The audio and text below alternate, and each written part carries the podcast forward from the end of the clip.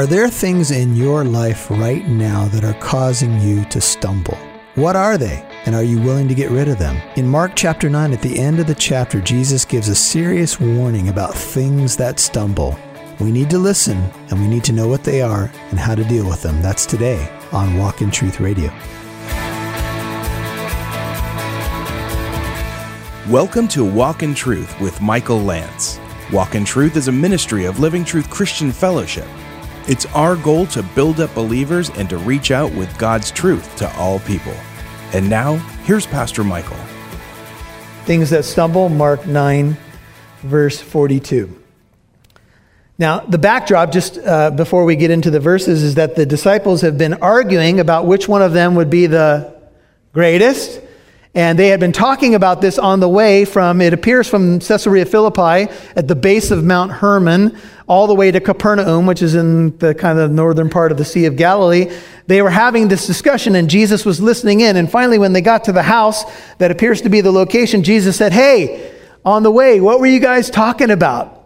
And remember, the response was silence. That's always an indication that you got caught doing the wrong thing when you can't even give an answer and mum was the word.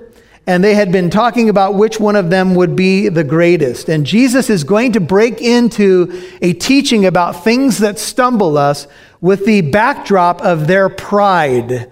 Their pride was potentially stumbling one another, and Jesus was in a house at this point. That's what Mark's gospel says. He took a child, probably one of Peter's kids. Peter was married, by the way. And he brought the child to him. The child may have been a toddler, probably under five years old. And he said, Unless you become like this child, you will not enter the kingdom of heaven. You must, you must humble yourself. And if you think about all the best in children, there's no pretense, there's humility, there's trust. And that's what Jesus was saying. You need to humble yourself. Your pride is going to get you in trouble. Let's pick up the account in Mark 9 42, things that stumble. And he says, And whoever causes one of these little ones, he may still be pointing to the little child. Scholars believe little ones either means a little child, like a young believer, or it could mean a new believer. And remember, uh, just in the context, it was John who said, There's somebody who's using your name to cast out demons. And Jesus says, Don't, don't hinder him. He who is for us is what? Not against us. It's okay. We're not an exclusive club here. If he's doing the right thing in my name, don't hinder him. It's not just about you guys.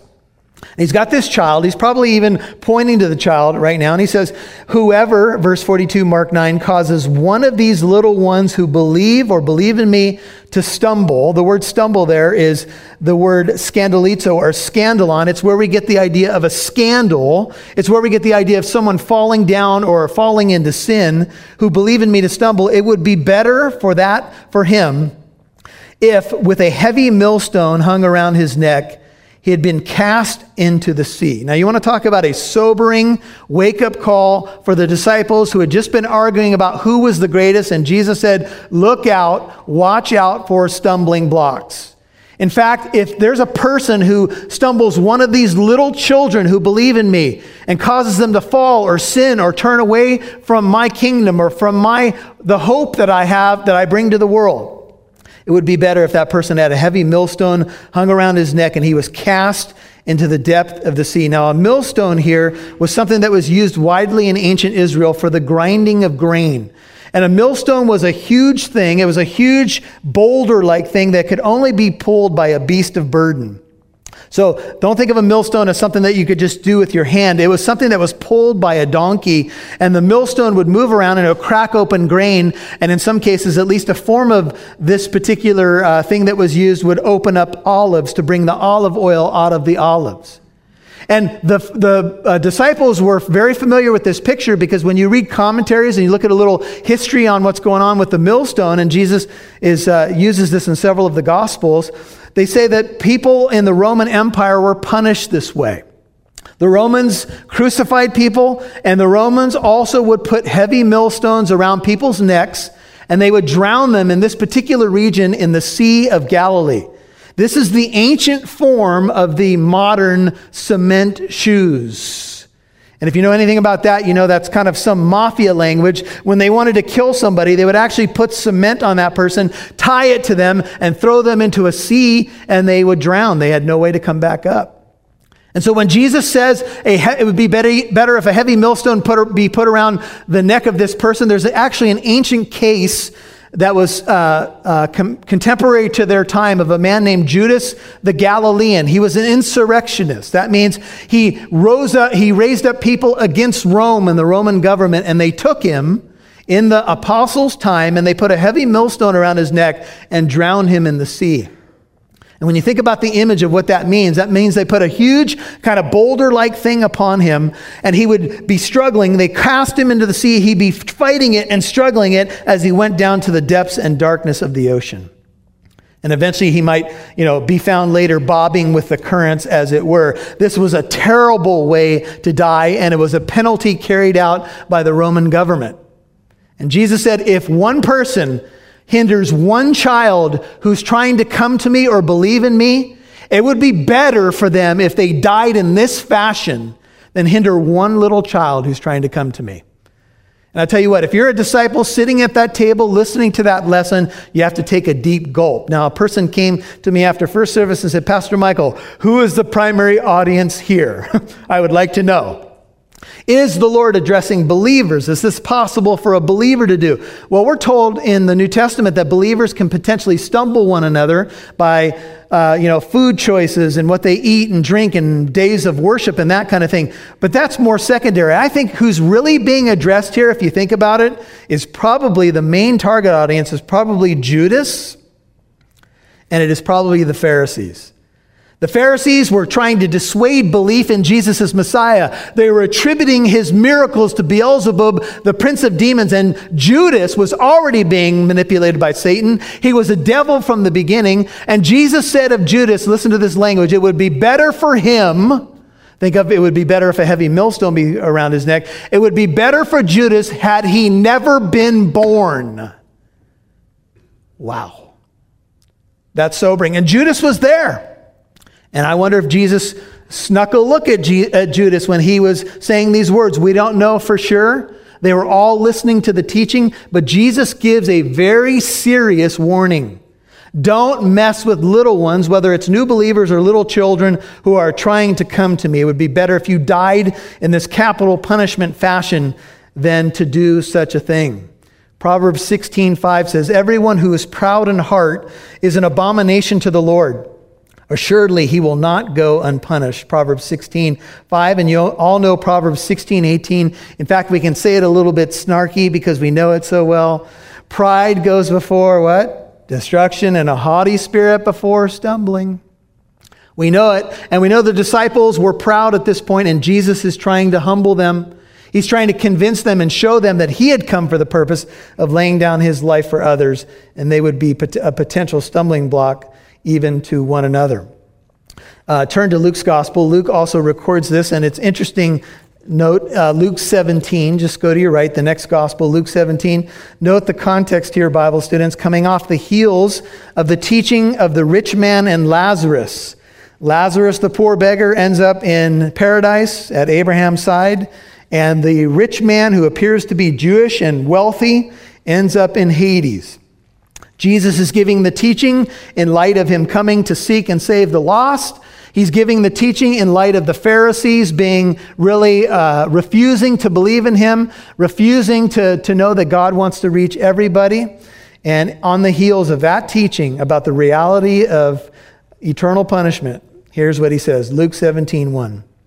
He said to his disciples, It is inevitable that stumbling blocks should come. The word stumbling blocks there is scandalon it speaks of that which ensnares, that which trips up. It even can, this word can even mean a trap set for an animal where you might uh, be a hunter and you're in the woods and you put like a piece of meat there and the animal grabs it and it becomes a trap and it ensnares him. That's the idea of a stumbling block. It's any impediment, any hindrance to your walk with Jesus. It could be an idol that's in your heart and keeping you away from the Lord. And Jesus says it's inevitable. These things are going to come, Luke 17, 1, but woe to him through whom they come. Uh, Jesus said to his disciples, NIV, things that cause people to sin are bound to come, but woe to that person through whom they come. Jesus pronounces a woe on that person. And a woe is not a bridge in a rock and roll song in the Bible, not a whoa, whoa, whoa. A woe is a, uh, it's a word of pity mixed with judgment. We see the, this woe in uh, Isaiah 6, verse 5, when Isaiah saw the Lord high and lifted up. The angels were saying, Holy, remember? Holy, holy is the Lord God Almighty. The whole earth is full of his glory. And Isaiah said, Man, I was undone. He said, I'm ruined. Woe is me, for my eyes have seen the King, the Lord of hosts. I'm a man of unclean lips, and I live among a people of unclean lips. My eyes have seen the Lord. Woe is me. You see, folks, here's what we need to remember God is holy. God is holy.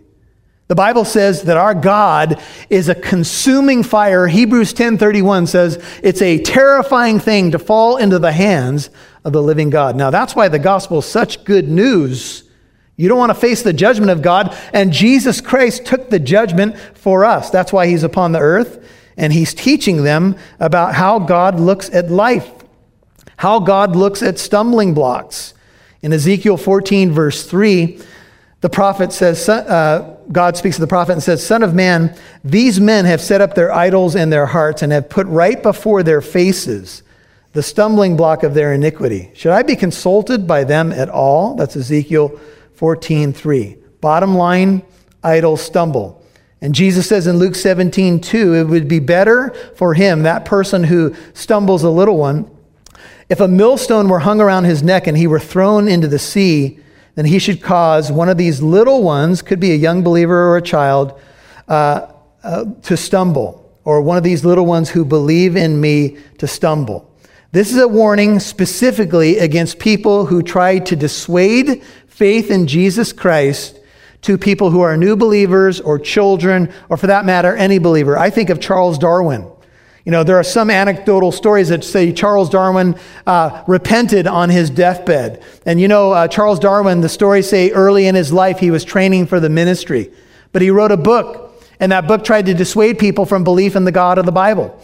This goes for cult leaders who try to redefine God who, who lead people astray. This is for people who do misdirection with morals and confirm people in their lostness and say, oh, your lifestyle's okay, even though it's contrary to Scripture, and they say it for the sake of political correctness. Do you want to be able to defend your faith, what you believe in, why you believe it?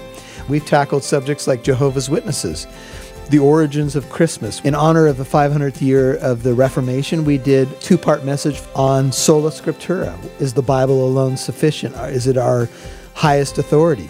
Scientology, intriguing topics that are available on the Walk in Truth store at walkintruth.com. There'll be more to come, more exciting things to come.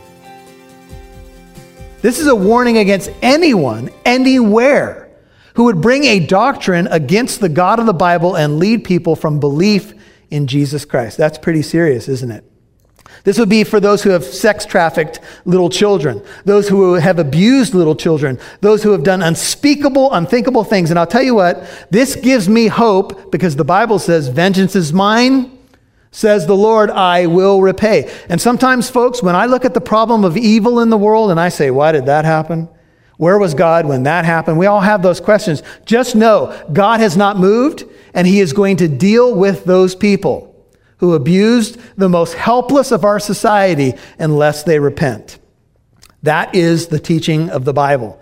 And Jesus gives a stern warning, and I think his eye is probably on Judas here, probably to the uh, scribes and Pharisees who would not repent and believe in him. And he's talking about the most vulnerable of our time, or any time for that matter. And he says, Look, there is an awful end. In fact, it would be better for a person to be drowned by a millstone before they do any of this stuff, because instead of facing Rome, they're going to face God and God is a perfect judge. Now, of course, we know there's hope and there's uh, grace in the Lord Jesus Christ, but here Jesus is giving a stern warning H.A. Ironside says, Though he, Jesus, was the tenderest and most gracious man to ever walk the face of the earth, he had more to say about the awfulness of eternal punishment for the finally unrepentant than anyone else whose teachings appear in the Holy Scriptures. Close quote. Folks, Jesus believed there was a hell. I would not have the temerity to tell you there's a hell just on my own authority. I even have some struggles with the idea of eternal punishment. It's heavy, it's a heavy price. But Jesus talked more about hell than he did about heaven, and he talked more about the reality of hell than all the biblical writers. And so, if Jesus talked about it, we would do well to consider it, wouldn't we? Sometimes we ask questions when we come into sermons like this and we say, Well, is there really a heaven? And deep down in our hearts, we, we may ask questions like that Is there a heaven? Am I, am I going to see that loved one again? Well, we also ask questions like this Is there a hell? And on what authority can we say for sure that there's a hell? Well, Jesus believed there was a hell, and Jesus warned people not to lead the little ones astray. In Matthew 18, if you go to Matthew 18, the first gospel, we have another parallel account of this. Matthew 18 is a chapter filled with um, lessons about forgiveness, church discipline, uh, forgiving one another, not stumbling each other, etc. And here's what Jesus says. This is Matthew 18. Look at, go back to verse 4. Matthew 18, 4. Whoever then humbles himself as this child, he is the greatest in the kingdom of heaven. And whoever receives one such child in my name receives me. Now, there's the opposite blessing for those who reach out to little kids. I, I, mentioned Sunday school teachers last week, but you may be involved in ministry where you support someone who's in a country, maybe a child, and you, you give a monthly donation so that child can eat and be exposed to the gospel. Praise God. The Bible teaches that you're going to be rewarded for that. So this is Matthew 18, verse 6. But whoever causes one of these little ones who believe in me to stumble, it is better for him that a heavy millstone be hung around his neck and that he be drowned in the depth of the sea. Woe to the world because of its stumbling blocks, for it is inevitable that stumbling blocks come. But woe to that man through whom the stumbling blocks come. Now back to Mark's gospel, and we'll pick it up right there. So Jesus obviously has their attention, and hopefully he has our attention as well. I think his primary audience, again, about stumbling people is to unbelievers, uh, even professors hostile to the gospel. I think of our, our college students who grow up in the Christian church. They go to a secular university, and I'm told by them today, and maybe some of you have experienced this, that there's many professors who are hostile to Christianity, hostile to the gospel, make our young people feel like they're stupid and try to marginalize them because they believe in the Christian faith, but, which, by the way, was the foundation of the country in which they teach. Hello? But today, that's what's going on in the world. Today, uh, they want to marginalize the Christian and the Christian faith. And Jesus is going to give a solution about all these problems. Here's what he says This is the solution hang on because it gets it's going to get a little tougher. He says, "And if 43 Mark 9, if your hand causes you to stumble or sin, cut it off. It's better for you to enter life crippled than having your two hands to go into hell, into the unquenchable fire." Now, three times Jesus mentions in these few verses the concept of hell. If you're curious, the Greek word here for hell is Gehenna. Gehenna. It's not Hades. Hades uh, appears to be the temporal abode of the dead. That's mentioned in Luke 16, verses 19 through 31.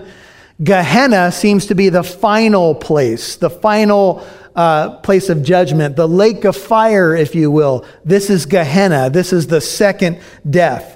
Jesus calls it, notice at the end of verse 43, the unquenchable fire. The picture here is a fire that continues to burn, but it's not a purifying fire. Here it's a fire of judgment. And Jesus says, Look, if your hand's causing you to sin, cut it off. Now, let me say right here, I'm going to park here just so you guys are clear. He is not speaking literally. Okay? I want that to be as clear as I can say it. There's a story in the history of the church of a man who took this so literal that he cut his hand off. And he was pleased with himself. That's not what God wants. There's, there's a story of Origen, who's one of the well known church fathers, who had himself emasculated in the light of these verses. I do not recommend that, just so you know. I sure hope that's not what it means. And it's not what it means. Jesus is using extreme language, but the problem is not so much my hand, the problem is my heart. That's where everything, that's where all the problems come from. Look, you can go up on a mountaintop and you could put a robe on and just have the Bible in front of you for the rest of your days, and you're still going to struggle with sin because sin is in our members. It, it's, it's a problem of the heart. What God is saying, and I think what Jesus is doing by using this extreme language, is that in a lot of our cases, here's what happens. Sin that so easily entangles us, things that stumble us so easily, become such a part of us. Please listen well that it's almost like they're our hand. We're so used to going things, going to things that stumble us. We're so used to taking ways out that are not the best for us that it's almost like that thing, that solution, that fleshly appetite, that way of escape becomes so part of us that it's almost like it's become our hand. And here's the implication of the language. In order for that thing to go, it's going to be painful. You have to what?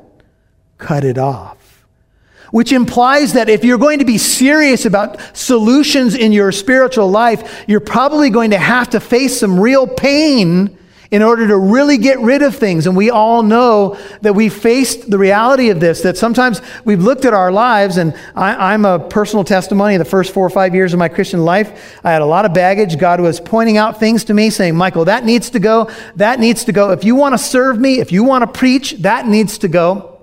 And it was a struggle, folks. There were times when I would maybe not say it out loud, but I'd say, I, I kind of like that thing. It's like a little teddy bear, like a little security blanket. Can I just keep it?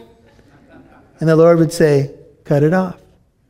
See, what's at stake here is not just your personal testimony among people. It's not just the purity of your walk. Those things are at stake, but it is this God wants to use you. Did you know that? And things that hinder you, literally, are things that stumble you from being used in your full capacity. Look up at the screen. It's like a runner laying on the track instead of being in the race.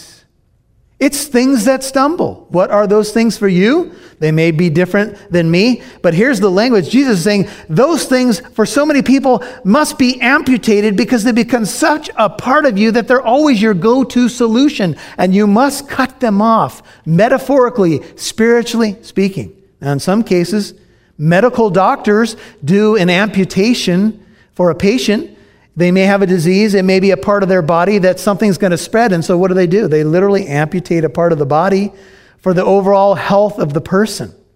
Here's what Jesus is saying, but he's using a physical illustration to make a spiritual point. There are things in my life that simply have to go. I can't play games with them. Illustration, you've heard it before, but here's what it is. You go to your doctor. Your doctor says, We just took a blood test and you have cookies and cream ice cream flowing through your veins. How often do you eat it? And you say, oh, three times a day. Is that a problem, doc? And your doctor says, Yes, you need to lose 30 pounds. Your health's in jeopardy. You cannot eat that anymore. And you say, Okay, doc, I, I want to be healthy. And then you go down to Rite Aid and you buy the biggest tub of cookies and cream ice cream known to mankind. You shove it into your freezer. You can barely close the freezer door. And then as you walk into the, the kitchen, which I do multiple times a day, you hear a voice coming from your freezer Hello, eat me. You know you want me. And you walk by the freezer, something like this Oh, Lord, help me. Now, you have just played a silly game with yourself. The best thing you could have done is not buy the cookies and cream. Even more than that, maybe you need to chuck your freezer. I don't know. You see, sometimes what happens with us is we have something that's a besetting sin, it's a problem, it's, it's a growth in our lives, and instead of cutting it off, we put it in a closet. Uh, well, this, this used to be on the dining room table. I will now relocate it because I heard that sermon and you got to get things out of your life. It's going to have a closet now. Really? Yeah. 20 feet that direction. See, I'm spiritual now. You go over your closet, kind of hide it, right? What's it there for? For the next time you want to indulge. For the next time you want to go back to your sin. You see, you haven't cut it off. You just put it away for the next time you want to fall. And all God's people said, Ouch. Ouch. I know. I'm with you. I got to wrestle with these things all week before I preach it to you. Anyway, here's the point there are things in our lives that simply need to go. One writer says, Whatever in one's life tempts one to be untrue to God must be discarded promptly and decisively, even as a surgeon amputates a hand or leg in order to save a life.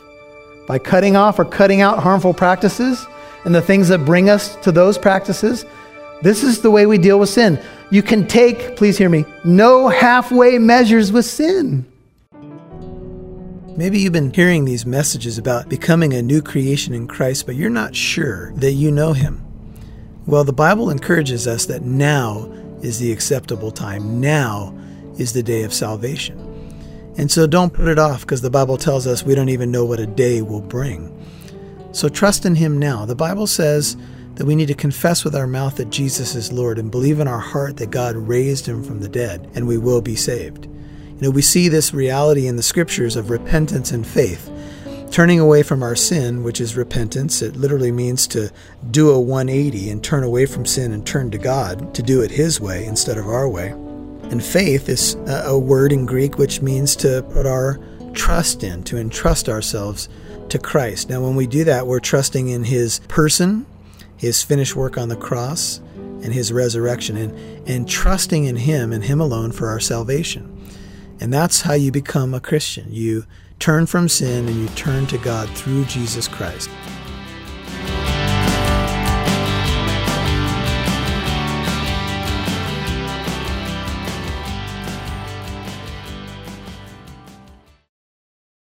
Hey folks, it's Pastor Michael. I want to tell you about our store at walkintruth.com. If you click on the store, we have a number of products up there. They're teaching products, DVDs, CDs, books that are available, all to help your walk with the Lord Jesus Christ. And when you purchase a product at our store at walkintruth.com, you help us pay for radio airtime and you partner with us, and it's a blessing in both directions. So check it out today. Go to the store, walkintruth.com, click on it, click on the store. You'll see a number of different products. That's walkintruth.com. Click on the store today, and it'll be a blessing to you. God bless you, and we'll catch you next time on the broadcast. Thank you for listening to today's program. If you'd like to listen to this message in its entirety, or if you'd like to visit our church here in Corona, California, visit our website, walkintruth.com.